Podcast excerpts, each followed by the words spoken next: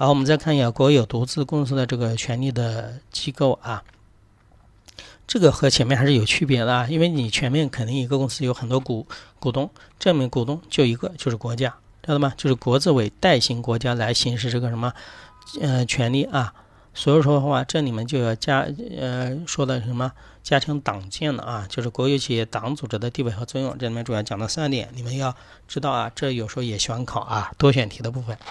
第一个，充分的发挥国有企业党组织的政治核心作用，就是在国有企业里面也要建立一个党组织，你不能说是国有企业是个什么经济组织就没有党建了，这个是要有啊，要有党的建设在里面啊。第二个是加强。领导班子人的建设啊，因为很多作为这种国有企业的中高层的管理者，他还首先还要是一个什么党员啊，所以说要进一步加强这方面的建设啊，人的建设。后面一个就是因为你是国有企业嘛，企业你是经济组织，你就会牵扯到一些什么经济上面的利益，所以说什么问题就比较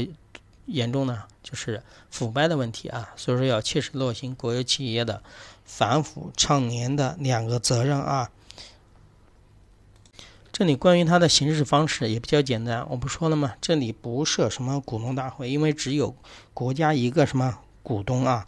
所以说这个是由谁来代理行使这个职权呢？国资委代理行使啊。所以说一些重大的事情必须有什么国资委批准批准啊。比如说一些重要的呃那个企业的话，除了国资委审核以外，还要报请什么本级的人民政府批准才能实行啊。好，这个是整个第